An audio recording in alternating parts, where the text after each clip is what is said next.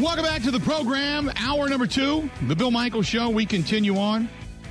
Going to talk some NFL draft as the Green Bay Packers have a couple of choices in the first round. Uh, what are they going to be able to get if they don't trade them away? We'll have to wait and see before it's all said and done. Joining us now from uh, ESPN, Matt Miller is uh, on the hotline. Matt, how you doing today? Guys, I'm doing great. Thanks so much for having me on. It's, it's good to be back and to, to actually get to talk about a team that has a couple first round picks this year. well, here's the next question: Is uh, do they get one? Do they get two when it comes to wide receivers, or do they package and trade up? Yeah, that is a great question. I, I was talking about that on TV yesterday, actually, because I, I think folks we focus so much on okay, they have 22, they have 28. Where are they going to take a receiver? And I think we forget that this is a team that's actually loaded with draft capital this year. You know, having two picks in the second, uh, one in the third, two in the fourth, and three seventh round picks. Those maybe aren't as valuable, but man, they they definitely could. If a receiver starts to slip, look at it that way and say, hey, maybe we should go up and and get a player, um, you know, like a Jameson Williams, like a Chris Olave, uh, both guys. I think it'd be great fits with their speed. But it, it kind of goes back to draft philosophy. You know, is this a team that will finally draft a receiver in the first round? It's been 20 years, so maybe it would be kind of serendipitous if they finally do it after, you know, Javon Walker from Florida State been the last one. But that is, that is the, I think you have to say first, okay, are you actually going to draft a receiver in the first round? And then from there, you get to, okay, as the board kind of plays itself out one week from today, if the receivers are there in the, the middle teens – is it worth calling someone like the Houston Texans? Is it worth calling the Baltimore Ravens and saying, "Hey, we're we're willing to come up and get get a guy"? I think the good news for Packers fans is we spoke about that draft capital because there are not good quarterbacks this year. The asking price to move up really shouldn't be that crazy. You know, pick 13 on the old draft value chart is 1150 points. Where Green Bay sits at 22 you're looking at throwing in a second round pick, maybe that one from the Raiders, and a, a second round pick next year, and you're up there in the top 15. So. I want to go back to Jameson Williams. There's a lot of teams that are talking about him. Some uh, kind of indicate that they'd shy away because they want an impact player and they want him now. I think sometimes we hear a lot of things, and you know this. It's all crap. It's all smokescreen for trying to, you know, kind of sway uh, mock drafters, other organizations from thinking you're going to take a particular guy when really that's the guy that you're eyeing. But give me your thoughts on Jameson Williams coming back off of that ACL. Yeah, I love Jameson Williams. If he were healthy, he would be the number one receiver in this class for me. I, I think he is, you know, a do-it-all player. Uh, a good route runner at his speed is pretty rare. Um, uh, you know, his ability before and after the catch to create separation. He's just, you know, he's exactly what the NFL needs right now and what the NFL wants right now. And so I look at him as a pretty clean prospect. You know, no, he's not Ja'Marr Chase, he's not Julio Jones, but he's pretty dang good, right? I think he would be, you know, up there with anyone but Ja'Marr Chase from last year's draft class, in fact. So uh, if he's on the board, yeah, you, I think you got to try to find a way to get him, even with the ACL, where you know, before you recently you would have said an ACL drops a guy out of the first round. I think now it's more like, hey, uh, we're good with it because we know that he's going to be able to make his way back. I mean, he got hurt in January. I mean, he might be back by October. You know, you're, mm-hmm. you're not missing that much time, and so I think that's the other side of it where you get pretty excited, like, oh my gosh, this guy might be back, you know, sooner rather than later. And for a team like Green Bay, uh, where you have serious, realistic playoff aspirations, you're probably more concerned about getting him for the second half of the season than the first half. So we, we've talked a lot about obviously Chris Olave, Garrett Wilson coming out of Ohio State. Tell me about George Pickens and your thoughts there, because I think that might be more realistic for the Green Bay Packers if indeed there's a run on wide receivers early on. It may be like a guy like Pickens, 6'3", 195, decent speed coming out of Georgia, playing in the SEC. Yeah. He might be a guy that they go after. I like George Pickens. I actually I was, was finalizing some scouting notes today, and and wrote about him that I think he could be the most talented overall receiver in this class. Not, like Jameson Williams is obviously faster, but when you put him in with you know the, this entire group, it's unfortunate we didn't get to see him play a, a you know full stretch games because because he got hurt at Georgia, you know, to end the 2020 season. But I, I he's savvy, you know, he's he's very very athletic at his size, six three, two hundred pounds. Um, I, I've heard teams like the New England Patriots, the Buffalo Bills are, are kind of all over him. So I wouldn't be shocked if he is a, a first round pick, just depending on how the board falls, because of you know, he's he, he's what you want at the. He looks like a number one receiver from a height, weight, speed perspective, from the way he seamlessly adjusts to the ball. He has the speed to be a, a vertical threat. You know, it's it's all there, and and it's also I think you look at him. It's like, okay, what can you become if we do clean up? You know, I thought late this year when he came back from the ACL, it's like, okay, his routes weren't that good. Like it was amazing that he was on the field. So like I'm not gonna you know completely trash a guy's route running ability because we're just excited that he's back on the field, but you know, he he definitely has some of the most consistent hands in this class, and I think he has the athleticism to become one of the better route runners in this class. So, if you wait until 28, uh, George Pickens is definitely a value in that spot. Talking with Matt Miller, ESPN draft analyst uh, at NFL Draft Scout over there on Twitter. You can read his stuff there. Uh, getting into some of the other positions because I think it's interesting that the Packers obviously they need they need another uh, tackle. They need a right tackle to be able to fortify yeah. until Elgton Jenkins comes back. They need if they can't re-sign Jaire because the price just went crazy since Ward signed in Cleveland. They might have to find additional secondary help. There's edge rushers in this draft. Where do you think the Packers' next need or next couple of needs are after the fact, after they get that wide out? Yeah, I think even at 22, you can look at a player like Kenyon Green from Texas A&M who has experience at left tackle. He has experience at both guard spots.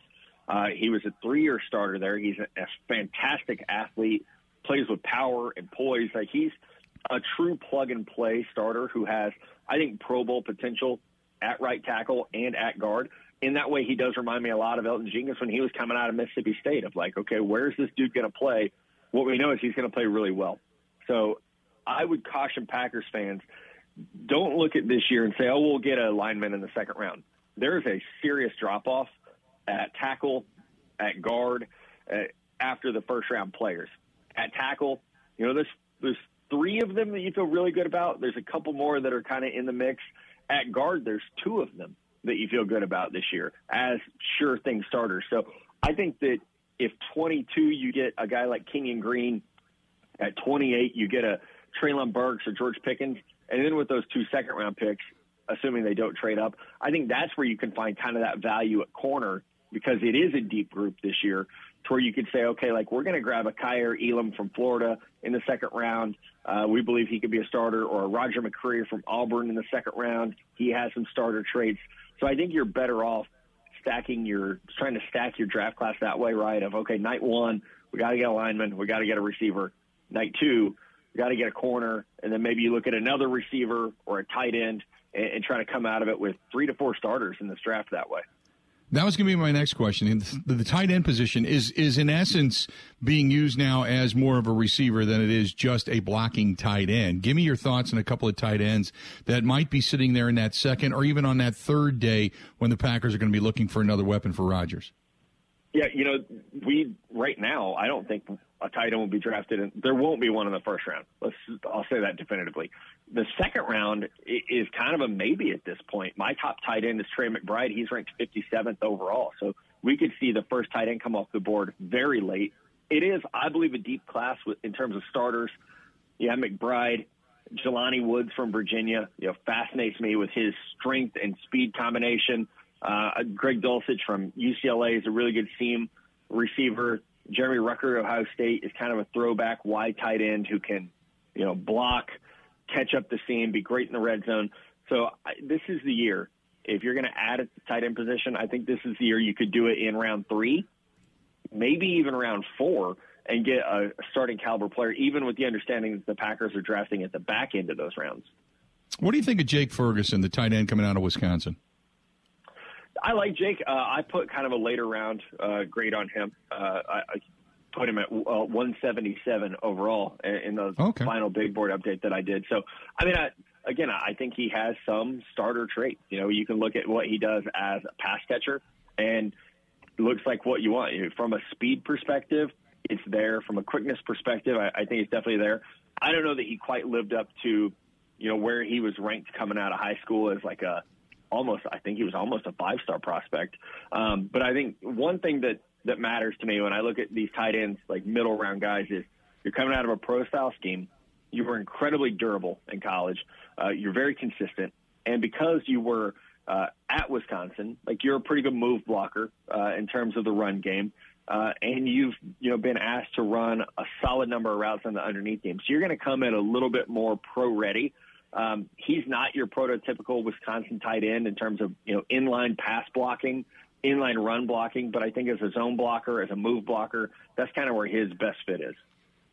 Talking with Matt Miller, ESPN uh, ESPN NFL draft analyst at NFL Draft Scout over on Twitter.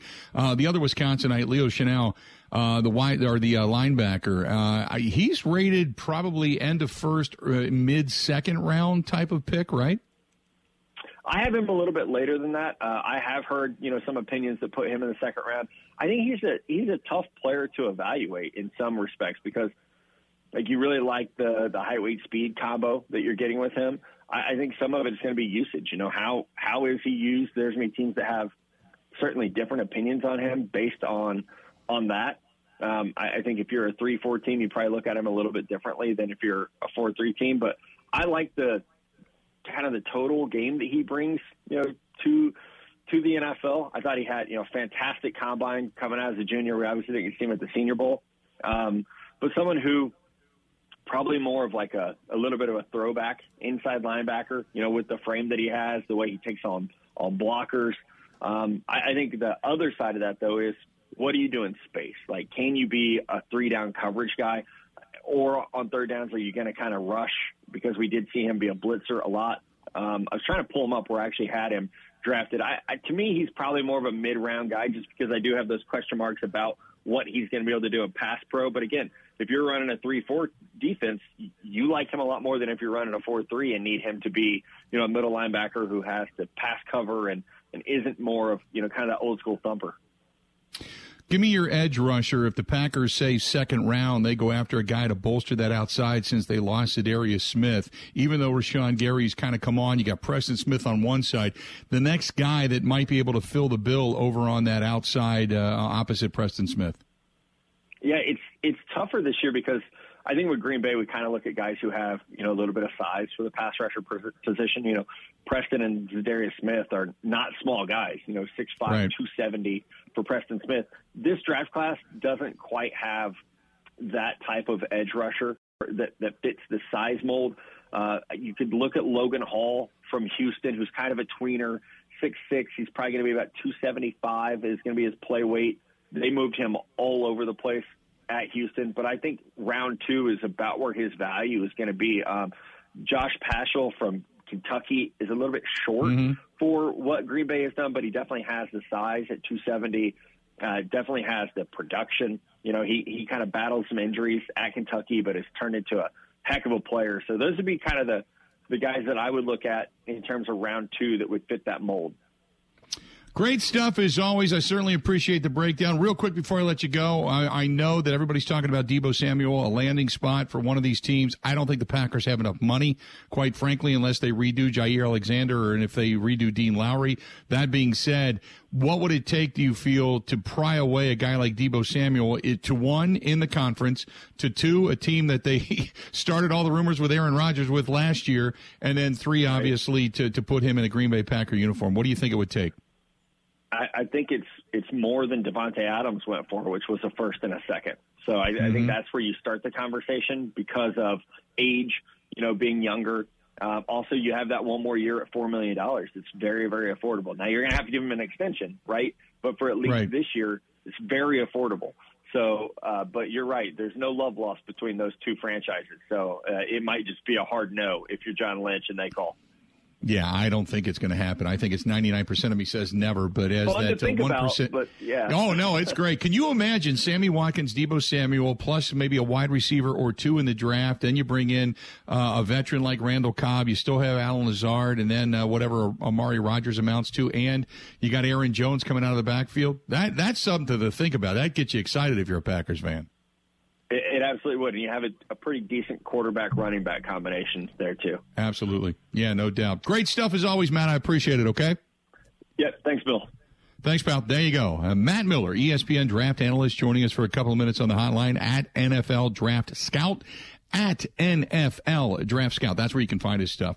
Uh, and, and, I agree. Ryan, Ryan hitting me up over on Twitter saying he's not coming to the Packers. Everybody just needs to calm down and wake up. I, I understand that. It is great to dream. It is great to dream. But the re- one thing to remember, uh, and I know this uh, yesterday when it came out, when Darlington posted it, and then um, Ian Rapoport had it numerous times Deebo Samuel, one of the things he's looking to do is get out of San Francisco because he doesn't want to be a running back and take the beating anymore because he thinks it's going to shorten his career. He wants longevity via contract and he wants to remain a wideout. So that's another thing to keep in mind when you start thinking about that because would he even want to go into the same system that they're running out there in San Francisco and be used in the same way? The answer most likely is no. Stay tuned. We got more of the Bill Michaels Show coming up right after this. Ready? This is the Bill Michaels Show on the Wisconsin Sports Zone Radio Network.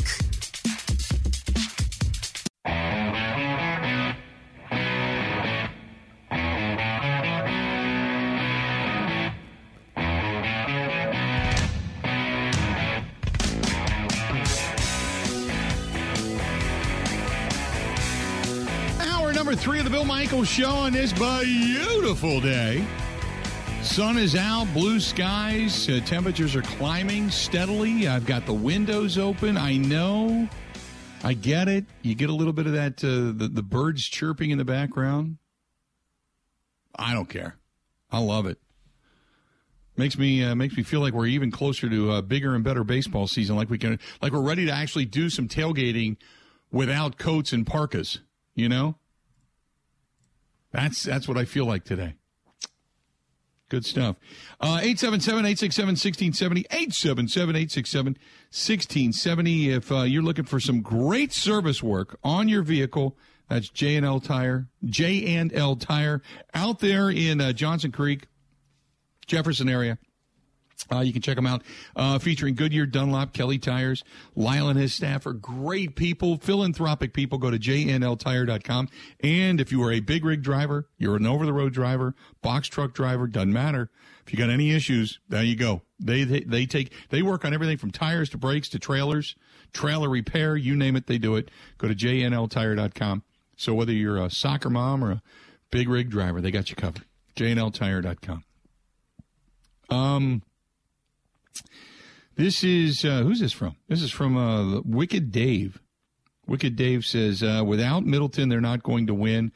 Uh, I know it sounds silly because we still have Giannis on the floor, but Middleton at times seems to be the very quiet glue that holds things together. Uh, then he goes on. Uh, nah, I don't care about all that. but let's go back to what your original statement was. I, I think they can win the first round. I don't know if they're going to be able to win the second round. I don't know if you're going to knock off, and it, it, appears Boston's going to win that series with uh, the Nets. I don't know if you can knock off Boston. Boston's too scrappy. They got too many wicked weapons. Ben, without Middleton, how confident are you the Bucks even get out of the first round? First round, still confident. Um, even if they drop one in Chicago, I think Giannis can do enough by himself to bring them to victory in the series.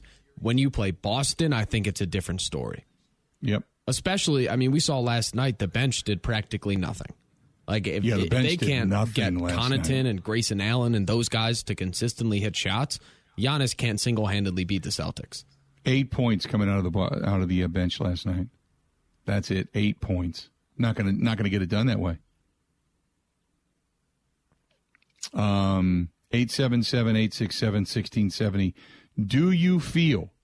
Do you feel that the Bucks are still going to be able to get out of the first round by beating the Bulls without Khris Middleton? Khris Middleton, if you're just tuning us in, looks like he's out three to four weeks. I said two to four over on my Twitter post. Uh, three to four uh, is what uh, what they're saying now. Uh, Adam says, with or without Middleton, doesn't matter. They've got to play better uh, than they have the last seven quarters of basketball. 100% agree. Um, Pinto says, No way they get out of there without Middleton the way they're playing. Middleton at least can hit some outside shots. Right now, it's an inside game for Giannis, and that's it. Brook Lopez is the only one doing anything behind Giannis. And and, and you're right in the sense that um, you have got to get more out of Jrue Holiday. They've done a good job defending it. I look. I think they can still win. They just need they, they can't turn the ball over. That's all. The way they've been doing it, they just can't turn the ball over. Not valuing the possession. Go back to that. Um, Mark says, I, I don't think they're going to get past the Bulls. No way they get past the Celtics without Middleton. Davis says, uh, the run is over. Sketchy Steve says, I don't think they're going to win a championship this year. Even if they do get out of the East, they're not going to beat the teams in the West. Although, look at it this way without Devin Booker, and he's going to be down a while, without Booker and that hamstring injury, and who knows how he's going to be even when he comes back, uh, the Suns have become very human again. And now the odds have switched over to uh, Golden State. The Warriors are the the favorite coming out of the West now. But I agree with you. I just don't think the, the Bucks have enough ability to defend the three. I've said that from the beginning. City Beach says no way they beat the Bulls. Go Bulls! Oh, City Beach is a Bulls fan. And uh, Bada Boom says um, you're saying the Bucks are getting out of the first round. LOL, no way. Without Middleton, it's over. So there you go. A lot of reaction coming in. 877 867 1670. If you're just tuning us in, the news is Khris Middleton out three to four weeks with a sprained, a sp- sprained MCL in that, uh, in that knee. Will they be able to overcome? And in the meantime, Brewers off today. Brewers get a sweep of the Pittsburgh Pirates. Uh, now, here's the question as the Brewers, you know, where they stand right now as far as standings go and only a half game behind St. Louis, not hitting the ball, the top of their lineup, not getting the job done. They're going into Philadelphia, where the Phillies, correct me if I'm wrong, but they're two or three games under 500. And uh, the, the Mets have been able to overcome injury to the DeGrom and still been able to play solid baseball. They're 9 and 4. Phillies, yes, they're uh, 5 and 8 on the season. Um, but Ben, give me give me a preview of the Phillies series with the Brewers coming up this weekend. So on paper, uh, the Phillies are a great baseball team. However, on the field, they are a train wreck right now. They are one of the worst defensive teams I've ever watched play, but we kind of knew that mm-hmm. going in. Right. The all of the big ticket hitters are playing okay, but it doesn't really matter because the front end starters have just not done the job. Um, Aaron Nola doesn't look great. Zack Wheeler's struggling. The bullpen has been eh. They just they haven't found out how to win yet. I think is a mm-hmm. good way to put it. They've been a lot of close games. They just can't find the timely hits, and they can't get over the hump. And uh, they have a manager that makes mostly the wrong decision every single time. I know time. you hate him. So I that plays into the other team's hand. Uh, by the way, for those that are wondering, the Cardinals are on the road tonight, taking on the Marlins in the final game of that series, and the Pirates begin a four-game series down in Chicago with the Cubs. That is uh, beginning uh, this evening, 6:40 Central Time, down at Wrigley Field. Then tomorrow, uh, while you've got uh, the Brewers uh, on the road taking on the Phillies, Cincinnati is hosting St. Louis. St. Louis could get themselves a, a three-game sweep in that series. You got although Hunter Greene, who's one and one in the season, only one of two wins that the Reds have. He's got one of them. Uh, Hunter Greene pitches tomorrow against Steven Matz for the St. Louis Cardinals, and tomorrow for the Brewers, you got Freddie Peralta going to the hill uh, with that ballooning 11.57 ERA. He goes against uh, Ranger Suarez, who's uh, got a win under his belt this season. Cubs will then be hosting the Pirates, and that's the way things shape up in the uh, in the Central. Uh, Jose Quintana goes tomorrow for Pittsburgh. Drew Smyly for Chicago tomorrow night. So Bill Green pitched in L.A. the other day. Mm-hmm, he right. threw, I think, 80 pitches. 39 of them were over 100 miles an hour. Yeah, that guy's it's got unreal. heat. He's got control. Um, now, when you get guys that throw over 100 consistently, the first thing you do is think, okay, if you don't have movement on your fastball, they eventually guys will catch up to you. Uh, who was the other guy that they used to have for a reliever? Started out as a starter in Cincinnati and ended up becoming a reliever. Then he went to, to the Cubs when they won the World Series. Um, he was a Yankee. God. Andrew He Miller? got, nah, he got hit in the head in spring training, split his head open on a comebacker. Uh, somebody over on the, the Bud Light live stream is going to know, or somebody on Twitter is going to know. Got it. Uh, Geraldo uh, uh, uh, Chapman. Geraldus Chapman. oh, yeah, yeah. That was the guy. That was another guy. He was a starter. Threw over 100 miles an hour consistently. He was throwing 110 consistently. And then all of a sudden one day, his fastball was just fast. And teams were catching up to it. Still throwing over 100, but if you don't throw it with a bunch of break on it, and it's hard to when you have that much snap, it's hard to. You don't get as much rotation on the ball. You just get speed. Um, and eventually they'll catch up to you. So we'll see if Hunter Greene has sustainability in this league for more than just a season or two.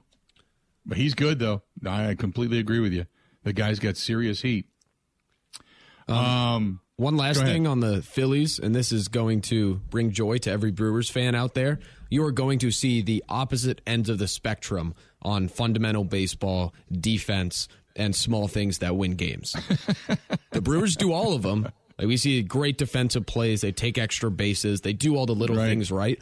The Phillies do every single little thing poorly. Uh, yeah. Speaking of things done poorly, uh, and sticking around baseball, did you see that the parachutists that uh, jumped into the Nationals ballpark set off the uh, alarm bells around the state or the uh, nation's capital? Yes, I did. The Golden Knights, the Army of the Gold. Now, Nancy Pelosi is calling for investigations and uh, to stop this, and which is ridiculous. It's they just the, the Army Golden Knights. They jumped into the Washington Nationals ballpark. Inadvertently, it triggered a, a probable threat to the U.S. Capitol because they did not map out their flight plan with the uh, with, with the airport nearby. So it was mistaken for an unfriendly, and they were going to scramble the fighter jets. They didn't uh, go ahead and get a hold of the control tower at Ronald Reagan uh, Washington National Airport uh, when they said they were going to plan to drop some parachutists. so the uh, U.S. Capitol Police they weren't notified. Uh, so they uh, set off the evacuate now aircraft intrusion alert uh, for the Capitol Police. Uh, they they issued the alert at the same time they saw the aircraft flying to the area, and the U.S. Capitol Police. They said they were tracking an aircraft that poses a probable threat to the Capitol complex. The evacuation happened for everybody that was still in the building, the congressional building, the White House, everybody. Everybody was heading to the bunkers and the basements and such. And it's all because the Nationals had the Army, uh, the parachutists jump into Washington Nationals Park. And the final score of that game, Bill, Yes. Diamondbacks 11, Nationals 2. There you go. Nationals got drilled. The Army Golden Knights. Adding insult off. to a national disaster, I yeah, guess. they they they uh, never alerted anybody that they were going to fly into this. What what I guess it's a no fly zone in that area or what have you. And they never alerted anybody. Had had they alerted the airport, the airport would have given them clearance and let everybody know, hey, they're just jumping into the jumping into the stadium. No big deal. Nothing to see here. But instead, they were scrambling fighter jets and sending uh, sending our, our distinguished leaders to the bunkers down below. So the Washington Nationals can't even get the uh, can't even get it right when it comes to uh, you know parachutists jumping into the ballpark. 877-867-1670, 877-867-1670. Um so by the way, the one thing if you haven't seen it already this morning, we're going to talk about it when we come back. Uh yeah, I, I saw this this morning and I kind of laughed, and I and I'm I'm a little torn. I'm a little torn because you know it's going to happen. You know the police are going to be involved. You know there's going to be complaints filed. But should there be? Seriously, should there be? Should there be? We'll ask that question. If it's on the field of play, that's one thing. But when you're just kind of hanging out and you're sitting there, should there be? I'll tell you what I'm talking about when we come back. Stay tuned. We got a lot more of the Bill Michaels Show coming up next. Covering Wisconsin sports like a blanket. This is the Bill Michaels Show on the Wisconsin Sports Zone Radio Network. The Bill Michaels Show podcast. Listen, rate, subscribe.